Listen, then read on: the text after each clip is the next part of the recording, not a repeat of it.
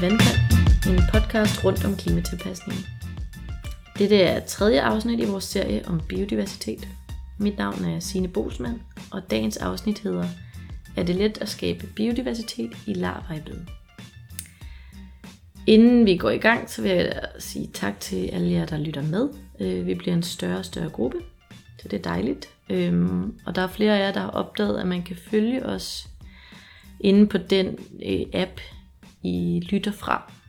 For de af jer, der ikke har, så kan I altså trykke på følg-knappen øh, i jeres podcast-app, og så får I en notifikation, når der kommer nye afsnit ud. Er det let at skabe biodiversitet?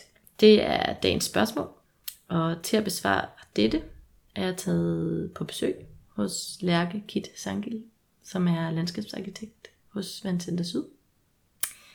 Lærke hun er medforfatter på rapporten Forskningsbaseret anvisning i plantevalg, etablering og drift af larvejbede, som vi vil fokusere lidt på i dag. Velkommen til, Lærke. Tak skal du have. vil du ikke starte med kort at fortælle vores lyttere lidt om dig selv, og hvordan du arbejder med klimatilpasning i det daglige? Jo, det vil jeg rigtig gerne.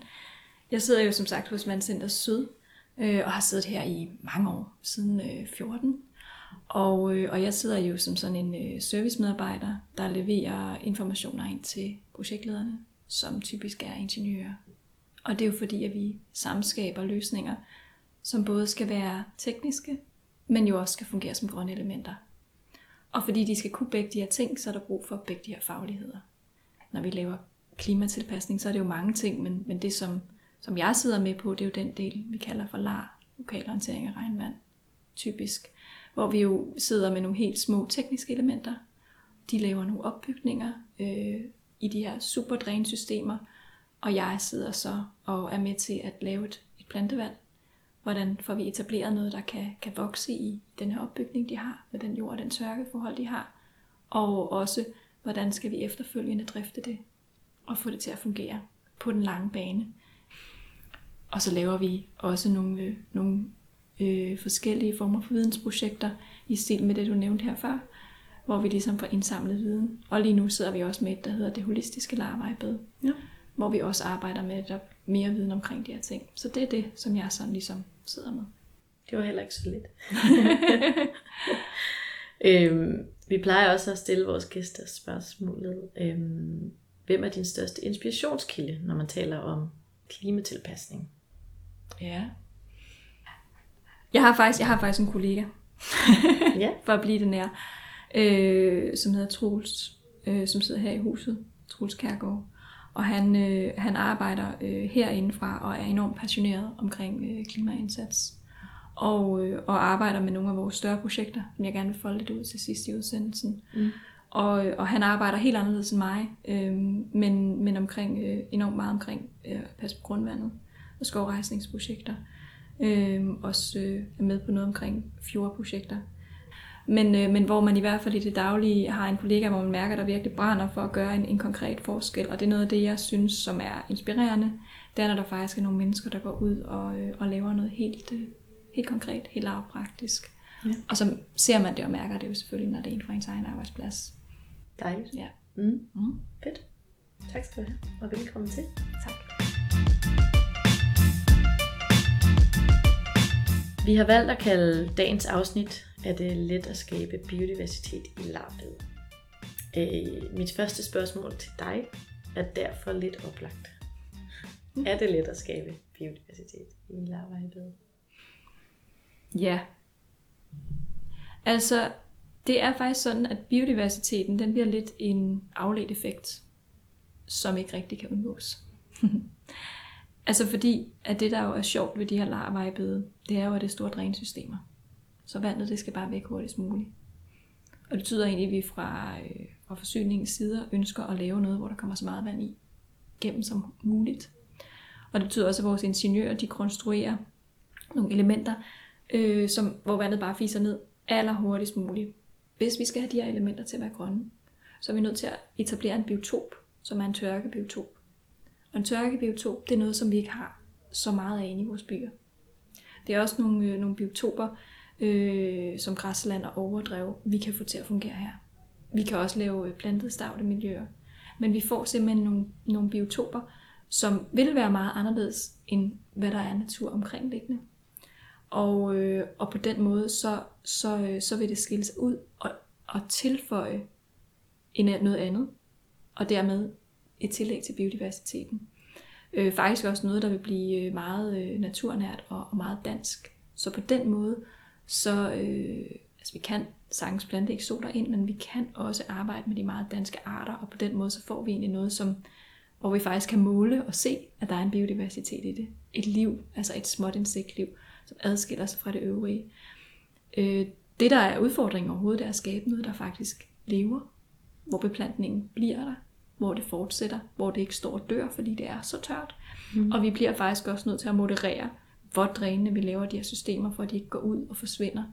Men når vi rammer det her sweet spot, hvor vi faktisk skal få noget til at leve, som er hovedopgaven, for at få et rodnet og for at få en rensning, og for at få en rensning, der kommer ned, så vi ikke viderelever forurenet vand, så kan det ikke undgås, at det også vil være biodiverst. Og det vil vi vil jo også komme lidt ind på det senere, hvad er det for nogle ting, man så skal have fokus på og sådan noget. Men øh, det, det, det lyder altså til, at det er muligt at skal ja. biodiversitet, men man skal, man skal lige have styr på, hvordan man gør det.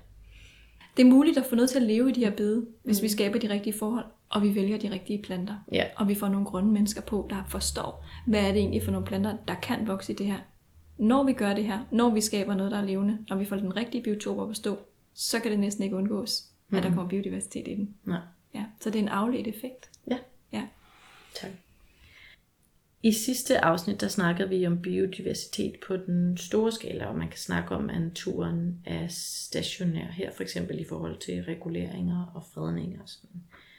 I det her podcast-afsnit, der vil vi gerne fokusere lidt mere på biodiversitet i en mindre skala. Øhm, og det er jo så i forhold til vejbed, som jeg har sagt. Og vi kommer så til at snakke om nogle af jeres resultater fra de forskningsprojekter, der er blevet lavet, blandt andet her i Odense. Inden vi går i gang, så tænker jeg, om du ikke kort vil definere nogle af de begreber, som I bruger i jeres rapporter. Altså biodiversitet i larvejbed, det kalder I også biolar. Kan du sætte lidt flere ord på det? Ja, begreb? ja præcis. Øh, og det er jo som nævnt, fordi at jeg, jeg også arbejder sammen med forskere, når vi laver de her forskellige projekter jo.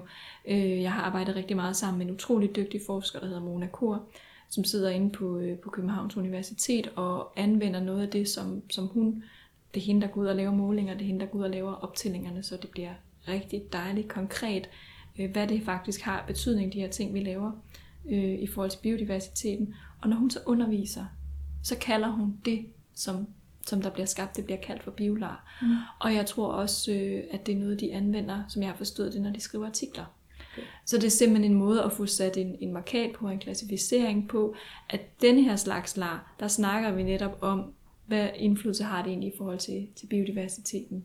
Det er det, vi, det er det, vi fokuserer på.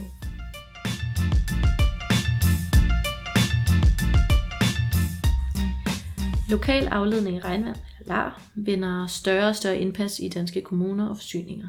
LAR og byudvikling samtænkes ud fra en vision om en grundlæggende ny grøn struktur for regnvandets vej gennem byen.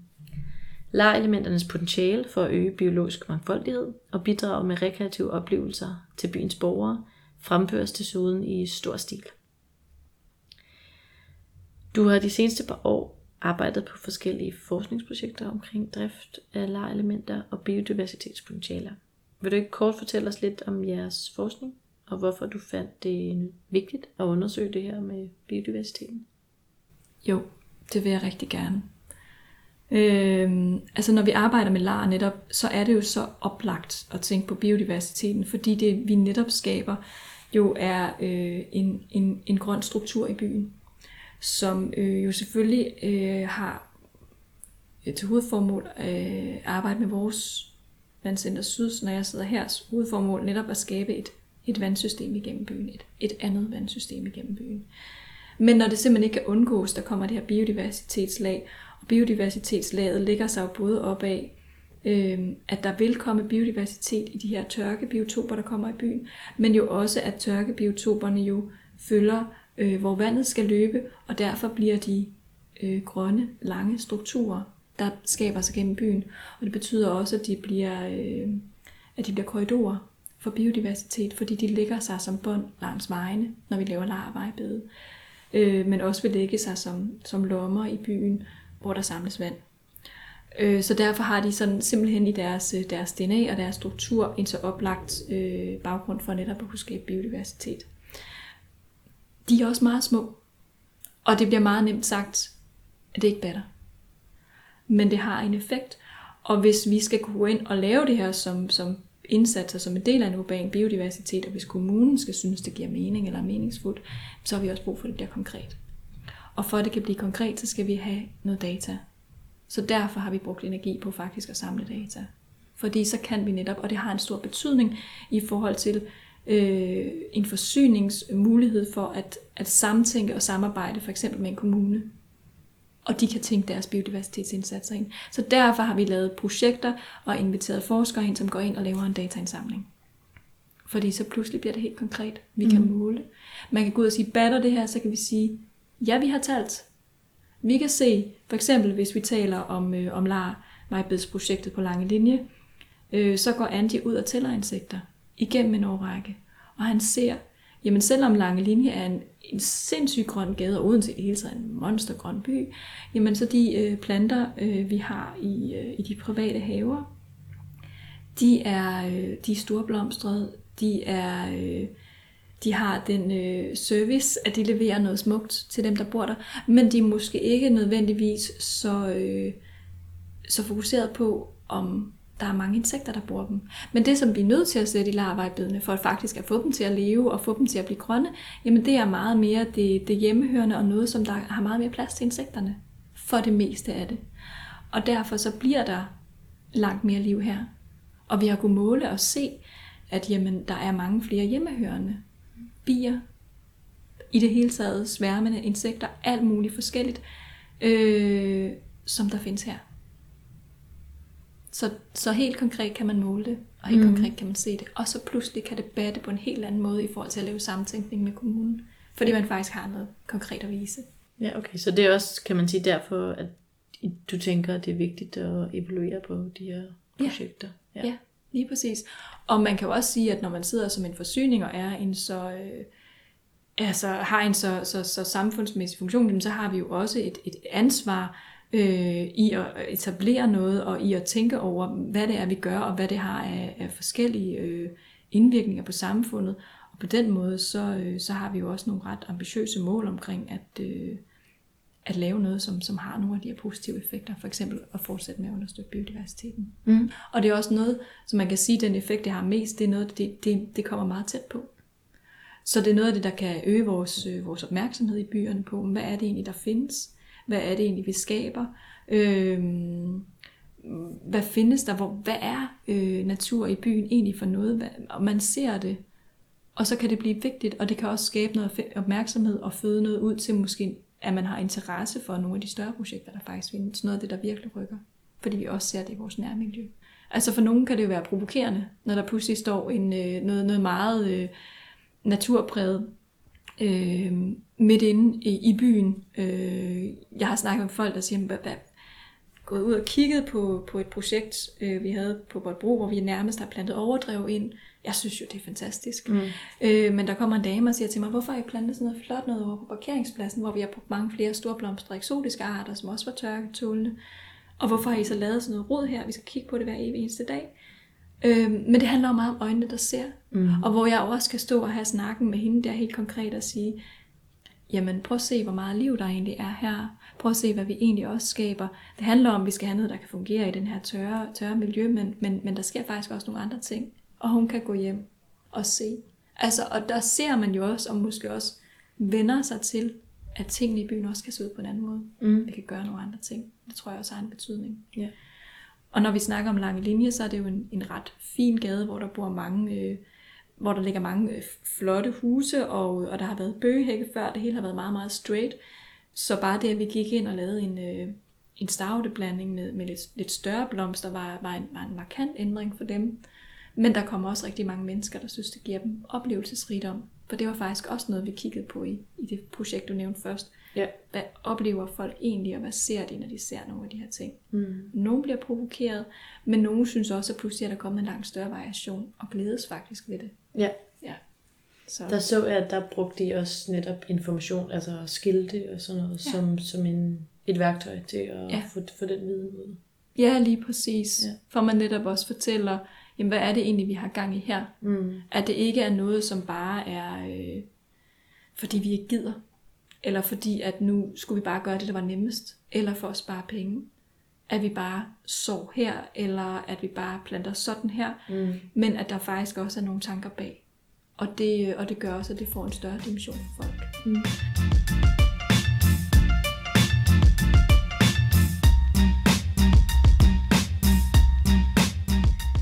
Har det, altså udover så kan man sige hos øh, de mennesker, der bor i området, har jeres resultater ført til ændringer i forhold til praktikerne, og hvordan I ligesom sat lavet vejbedene og beplantet dem og alt det her? Ja, det har det. Ja. Altså, vi har jo brugt det rigtig meget, øh, rigtig meget in-house, øh, og vi lærer rigtig meget om øh, de plantninger, vi lavede på lange linje. Det var, det var, det, det var noget af det allerførste, vi lavede. Ja. Og de er jo snart en øh, 10-11 år på banen, og vi ser jo, hvordan de udvikler sig, og vi skal faktisk i gang med et øh, renoveringsprojekt her snart, hvor vi indplanter nogle ting og, og prøver på at udvikle på det. Men, men vi, når vi netop går ud og, og samler op og siger, jamen, hvad fungerer, hvad fungerer ikke af det, det vi planter ud, Øhm, når vi planter, og kunne vi også øh, så nogle steder, hvordan fungerer det, når vi egentlig sår. Hvad ser vi i forhold til, øh, hvordan det teknisk fungerer med beplantningen og væksten og rodnettet og alt det der, der er vigtigt. Men også, hvad betyder det i forhold til biodiversiteten, hvad betyder det i forhold til driften. Så evaluerer vi, og så samler vi op, og det betyder også, at vi får en database af, øh, hvordan arbejder vi med de her planter, og hvad skal vi gøre, og hvordan skal vi videreudvikle det. Og så videreudvikler vi hele tiden for hver ny vej, vi laver. Okay, så det er både på, altså på plantevalg, men måske også på opbygningen af den? Eller? Ja, det har vi. Øh, også fordi vi har kunne se, øh, vi har en vej her i Odense, Baumgardens vej, hvor vi har brugt en jord, der har været meget, meget tør, og vi har haft nogle store faskineopbygninger nedunder, og der kan vi simpelthen se om sommeren, så bliver det bare gult ind på midten. Altså mm. der kommer vi simpelthen over den der tørke. Ja. Det er i hvert fald det, vi, vi ser, og det vi tolker, hvor at, at så, kan, så kan det simpelthen ikke leve mere. Mm. så, så bliver det bare for drænende, for tørt. Øh, og så kan, kan det jo have nogle, øh, nogle, nogle indvirkning på, på biodiversiteten, fordi der kommer nogle flotte solpletter og nogle, nogle støvbadende insekter, der har det dejligt, men, men i forhold til vores, øh, vores hovedfunktion med at have et rodnet og have en, en vandrensning og også have noget æstetisk for, for byens borgere, så, så, så kammer det simpelthen over. Mm. Og så kan vi se, okay, der er vi simpelthen nødt til at gå ind og ikke, og ikke arbejde helt så markant med en, med en så tør opbygning. Ja. Og så kan vi se nogle af de andre opbygninger, vi laver, jamen de kan fungere bedre. Og vi kan også se noget omkring materialevalg. At nogle faskinetyper for eksempel kan være mere velegnet end andre faskinetyper til både at kunne holde på fugten, men også at kunne, kunne dræne stadigvæk. Mm. Ja. I har i rapporten fokus på drift, biodiversitet og rekreative oplevelser. Hvordan har I undersøgt og evalueret på det? Yes. Du kan bare fortælle sådan overordnet, hvad er det for nogle tilgange, I har haft? Ja. ja. Øh, I forhold til øh, biodiversiteten, jamen så har det været altså dataindsamling og optællinger. Ja. Øh, og det har været øh, Mona Kor Bjørn og Andy Ho, der har stået for det. Og, øh, og Mona, hun har været ude øh, og helt konkret øh, tælle og måle. Altså, øh, hvor hun laver sådan nogle øh, grid på, nogle, på en meter gange en meter, og så tæller man simpelthen øh, arter og evaluerer på, øh, hvordan er hvordan er arts øh, antallet, og hvordan er arts udviklingen, altså i de konkrete planter, der står. Og der har hun både målt på, øh, på, på de, øh, der er både plantede bede på lange linje, hvor vi har plantet stavter ind, og der er også sået bede, hvor der er blevet sået en, en frøblanding ud. Og hun tæller, og hun måler. Øh, og Andy, han, øh, han har så lavet målinger både med, øh, med sådan et, et net, øh, som, han, øh, som han har samlet insekter i, og også øh, nogle, øh, nogle, han kalder for pan traps, som er sådan faktisk øh, bare nogle, nogle farvede plastiktallerkener i forskellige farver, som insekterne så tror er blomster. Og så, så, så lægger man noget vand og noget øh, sæbe i dem, og så kan de ikke øh, blive på overfladen, men så, så kommer de ned og drukner. Øh, nogle andre steder, så har de også lavet sådan nogle vinduesfælder, hvor de flyver ind i. Dem mener jeg ikke, vi brugte så meget på lange linje. Men, men simpelthen øh, opfange øh, både øh, øh, den, øh, den, den flora og den faunamæssige diversitet ved at, ved at fange og tælle, Mm. og så kunne samle data den vej rundt og se udviklingen. Ja. Ja. Hvad med i forhold til drift? I forhold til drift, jamen så har vi kigget lidt på, øhm, øhm, hvornår er det, vi skærer. Altså fordi vi har, øh, vi har et årsjul, når vi arbejder med driften, hvor vi kigger på, jamen, hvornår er det, vi, øh, vi går ud og øh, samler affald, samler visne blade, men også lurer øh, og skærer beplantning ned. Det er sådan helt traditionelt. Mm. Øhm, og der har vi så kunne se noget med, jamen, hvor Andy og Mona har gået og set, hvornår er det insekterne faktisk er i de her beplantninger. Hvornår er det, de sidder inde i stænglerne. Øhm, og så har vi, typisk så laver man en nedskæring i efterårsperiode, hvor vi egentlig har flyttet dem til det helt tidlige forår. Fordi så har vi kunne se, at der var en mindre mængde af insekter. Mm. Øh, lige så vel så har Mona også kigget på, jamen, hvad er det egentlig, der kommer af sig selv. Mona hun siger til mig, at du skal holde op med at kalde det for ukrudt. Øh, det er øh, øh, arter, der kommer af sig selv. Hun har også et, et rigtig flot ord for det, jeg kan huske lige nu. Mm-hmm. Men, men, men simpelthen, hvad er det for nogle øh, planter, der, der, der selv sår sig ud af de her steder, og hvad indvirkning har de egentlig på, på biodiversiteten? Mm. Øh, og det er jo nogle, vi traditionelt øh, går ind og, og fjerner i de, i de plantede bed, men, men hvor man også laver en vurdering af, eller kigger på, jamen, hvad, hvad er det egentlig, der kommer? Hvad, hvad kan det egentlig have af, af effekt? Ja. Noget kan jo godt være noget, der har tilknytning til forskellige arter. Mm. Ja. Så det har lidt været den vej. Ja. Kan man direkte tage, kan man sige, de erfaringer, I har haft, og så, gen, og så genbruge dem i, sit, øh, i sin egen forsyning, eller i sin egen kommune? Eller vil du, skal man selv ud også og lave sådan nogle her evalueringer? Jeg tænker helt sikkert, at man kan genbruge de, de, de hovedoverskrifterne. Ja. Øh, fordi der er jo, og, og jeg ved også, at, at Mona og Andy, de uh, sidder i gang med at publicere, og det bliver super spændende, hvad det er, de kommer ud med resultater. Ja. Fordi sådan noget arbejde her, det er jo sådan noget, der går alt for langsomt for folk, der sidder i forsyninger, og de er jo mm. altid utålmodige, de vil gerne have, at det skulle have været i går. Øh, men, der, men der kommer noget arbejde, og der kommer nogle resultater også, som jeg tror vil være ret, øh, ret markante og spændende at se. Så det er helt klart noget arbejde, man kan gå ud og genbruge direkte. Ja. Det man ikke kan, og det som folk altid spørger mig om, det er om de ikke godt kan få den her planteliste, så de kan lave det igen.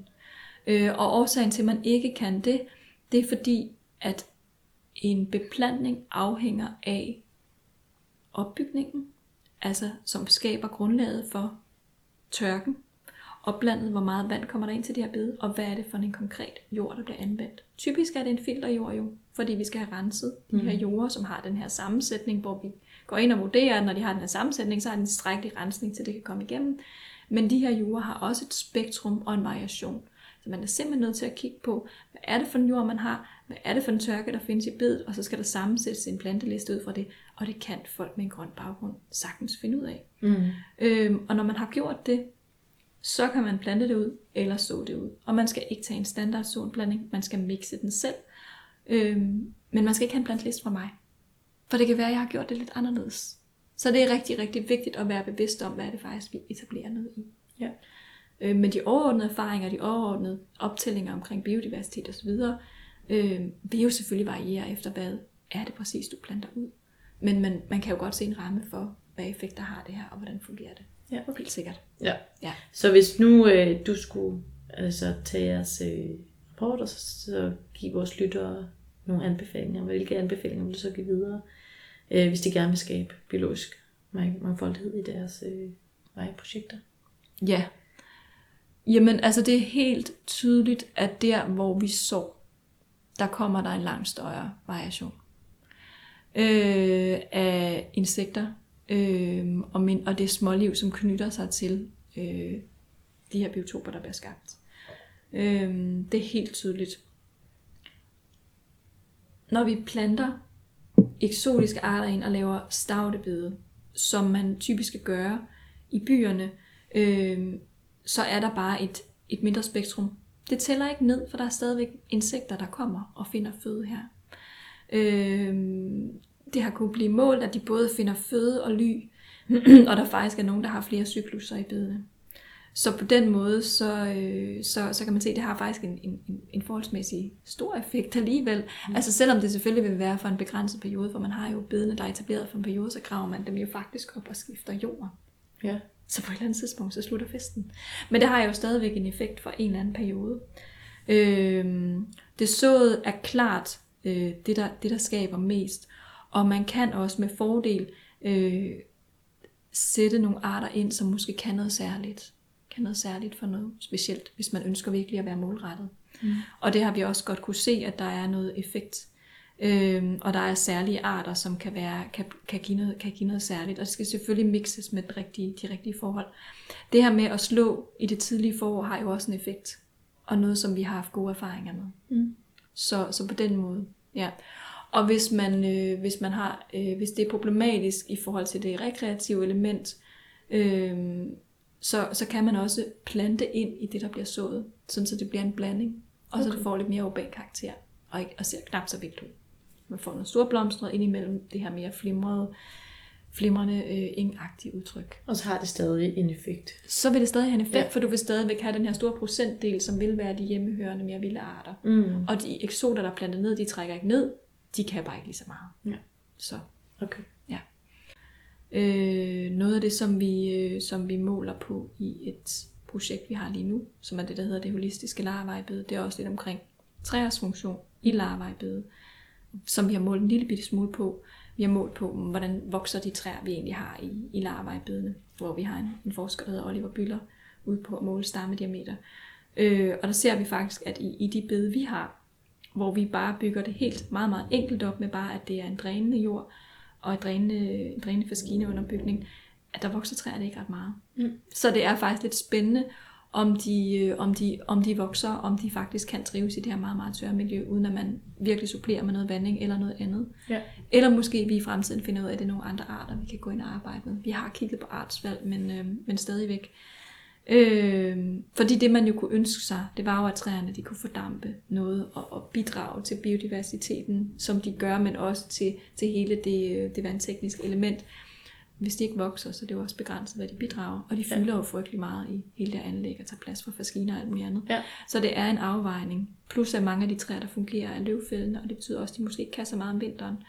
Så, øh, så pludselig så har de måske ikke den effekt på dimensionering, størrelsesforhold, når vi laver de her løsninger. Og så spørgsmålet, hvad de batter. Øh, men der foregår også nogle rigtig, rigtig spændende forsøg på, på Frederiksberg, hvor der også bliver målt på, på nogle ting på Rabex Allé og lavet nogle opbygninger, og det, det er faktisk noget, vi skal, vi skal besøge og følge lidt. Virkelig meget, meget interessant, øh, interessant at, at kigge på. Fordi vi har jo selvfølgelig hele stavtelaget og urtelaget, som, som, som jeg snakker om, men også, også trælaget, som er, som er interessant, og jo, jo bør kunne bidrage med rigtig meget, øh, rigtig meget fordampning og sende tilbage til atmosfæren. Udover at de, de jo har en helt særlig effekt i forhold til, i forhold til biodiversiteten. Øhm, men, øh, men jeg kan godt jeg kan godt være lidt i tvivl om, hvor meget det faktisk batter. Hvordan undgår vi store driftsomkostninger til lar øh, vejbede, når vi nu arbejder med det her også? Yes. Og det er faktisk noget af det, som vi har siddet og rodet rigtig meget med siden også. Og det handler rigtig meget om at lave en, øh, en god og en konkret plan. Øh, og også rigtig meget med, med, med timing af indsatsen. Mm. Øh, og den måde, vi arbejder på det, det er rigtig meget øh, noget med øh, at arbejde med et årshjul. Så det bliver rigtig konkret i forhold til tidspunkterne. Mm. Hvornår det er, man går ud. Øh, vi arbejder med øh, at altså også især øh, tidspunkt for luning. Hvornår er det, vi skal gå ud og tage de arter, som man måske ønsker at fjerne i de plantede bede. Øh, på det rigtige tidspunkt, hvor vi sætter det om sommeren, sådan så at vi når at få fjernet det. Og så har vi egentlig en længere sommerperiode, hvor vi måske har det mere tørt, hvor der ikke kommer så meget andet. Mm. Øh, vi har også arbejdet med at lægge et, øh, et lag grus ud i bedene, som både holder lidt på fugten, men også gør, at det er nemmere for gartnerne at, at få, få hivet op. Øh, men hvor vi egentlig også ser, at den jord, vi arbejder med, den her filterjord, den er så gruset og sandet i sig selv. Så lige nu går vi og spørger os selv, om det her gruslag er nødvendigt, fordi det er et så tørt miljø i det hele taget. Øhm, så, så det, det er sådan den mest øh, sådan tekniske del af det. Altså at vi simpelthen forsøger at, at skabe en, en struktur og en arbejdsgang, som gør, at det bliver så, så, så lavt som muligt. Så er der sådan nogle ting, vi ikke kan styre rent teknisk, hvor bedene er placeret nogle steder, der er enormt meget affald, nogle steder, der er enormt mange blade. Og det er bare sådan der. Øhm, det er noget, der fylder rigtig meget i arbejdsopgaven. Det er helt low-tech. Anyone can, anyone can do it. Øhm, en ting, jeg tænker, der faktisk er rigtig, rigtig relevant i forhold til at holde omkostningerne nede, det er øh, snakken med entreprenøren. Forståelsen for dem, der byder ind på den her opgave af, hvad det faktisk er, de byder ind på. Der kan man sige, at den tekniske beskrivelse er rigtig, rigtig vigtig, fordi det er en, det er en, det er en grundsten for, hvad de forstår, hvad det er, de skal lave. Øh, men de kan ofte være ret langt væk fra det fordi de typisk måske opererer med at etablere øh, store tekniske anlæg, øh, rørlægninger osv., og pludselig går de ind og byder ind på nogle klimaindsatsopgaver, hvor øh, der er noget lar, som man skal have noget etableringsdrift af, måske noget fastdrift af efterfølgende. Og der skal de simpelthen forstå, hvad er det, den her opgave går ud på, og hvad det faktisk det koster os. For ellers ligger de jo oveni økonomisk. Og hvor vi går ind og fortæller dem, jamen det er den her øh, plan, det er den her konkrete øh, arbejdsgang, I har, det er de her konkrete ting, I skal lave. Få nogle folk ind, der ved, hvad de laver, for så kan de nemt og hurtigt gå ud og fjerne det ukrudt, der er. Få en under, grøn underentreprenør ind, eller mm. have nogen i jeres eget hus, fordi det her bliver så udbredt. Øh, så kan de gå ind og lave den konkrete indsats, og så kan vi sige, okay, vi ved, stavtarbejder hos kommunen, de ligger, øh, de ligger til den og den pris. Vi vil egentlig godt lande nogenlunde her. Ja. Og så kan vi faktisk undgå, at det bliver alt for dyrt. Og der er selvfølgelig nogle tillæg, fordi der er jo selvfølgelig den grønne indsats, som jeg snakker rigtig meget om nu, i forhold til driften. Men der er også noget forskinespoling. Og der er også nogle andre ting. Og der skal man jo tænke over, hvor ligger man det, og hvad for en økonomi er der i det. Hvem skal sørge for det? Så er der også noget rent juridisk, som der kan være lidt bøvlet at få på plads. Vi har nogle driftmæssige rammer. Det betyder, at for eksempel det uden for kantstenen, det skal de ikke fjerne. For det er en anden kasse. Og det er noget værre bøvl, hvor vi prøver at arbejde med at gøre det her enkelt. Og det er også en måde at holde omkostningerne nede på. For vi ikke har noget masse af små ting, der spiger uden for bedet, men ikke indenfor. Et tredje lag, det er, så vi også tydeligt kan se, at når vi sår i stedet for at plante, jamen så er det mere økonomisk. Fordi så skal man ikke ud og lave luarbejdet. For det kan man slet ikke. Altså man skal måske ud og fjerne, hvis der kommer nogle grovere og mere aggressive arter, eller hvis der kommer noget, der er decideret invasivt, så skal man ud og fjerne det. Der skal man have en, en god viden for at kunne se forskel. Men man skal ikke ud og luge. Mm. Man skal fjerne det, og man skal skære det ned. Så faktisk bør vi have en lavere driftomkostning, når vi etablerer sådan nogle ting her. Og når vi snakker afledte effekter, så kan vi også helt tydeligt se, at de såede bide byder på meget mere i forhold til biodiversiteten. Det eneste, der kan clashe, det er, at de har et så vildt udtryk, at det kan være provokerende. Hvilke andre mere værdier kan lejeanlægget tilbyde, og hvordan opnår vi de her værdier? Mm. Ja. ja. Vi har snakket om det lidt jo. Ja, ja, lige præcis. Altså, øh, man kan jo sige, at de bidrager til den, øh, den grønne struktur i byen. Øh, generelt snakker vi om det der varmeeffekt, mm. og at, at grønne elementer generelt kan bidrage til at nedsætte varmen. Øh, vi får pludselig en anden, øh, en anden årsag til at skulle frede noget og gøre det grønt i vores by. Fordi vi har et behov for, at vi kan få noget vand, der kan flytte sig op på overfladen. Øh, så på den måde, så, så skal vi pludselig reservere noget plads til noget grønt. Det er rigtig svært at reservere noget plads til noget grønt ind i byen. Så, så det er jo en kæmpe, en kæmpe, en kæmpe indsats.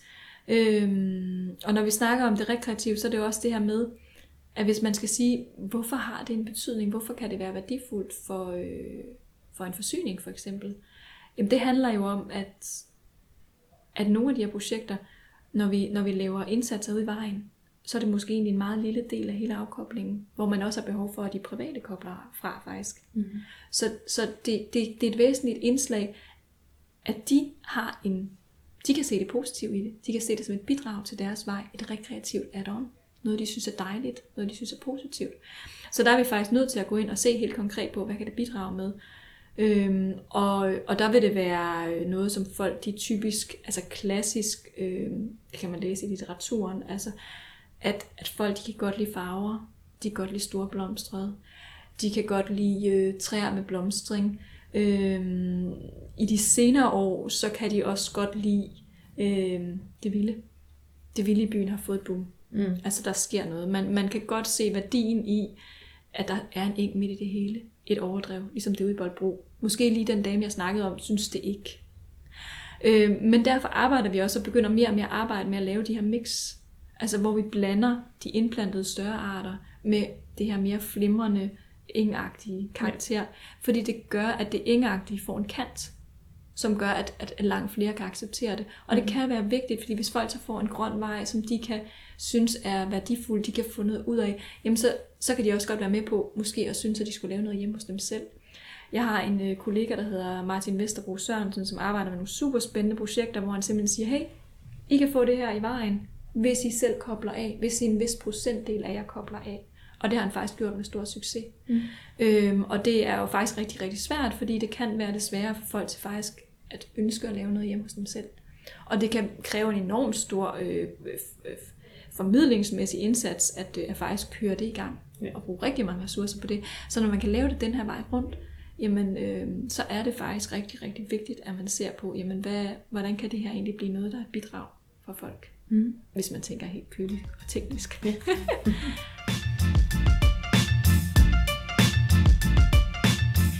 Nu kan man sige, at meget af det, du har fortalt om, det handler om, hvordan jeg arbejder med bio, øh, biodiversitet i det små.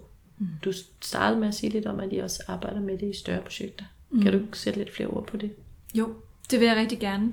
Og jeg synes, det er en rigtig, rigtig vigtig øh, perspektivering, fordi at, at det, jeg sidder, det er jo, at jeg sidder og, og nørder lidt med biodiversitet, i et, altså urban biodiversitet i et hjørne, øh, og laver noget, som, øh, som, som giver mening i forhold til vores øh, kommunale samarbejder, og giver mening i forhold til, at mennesker de føler, det kommer tæt på.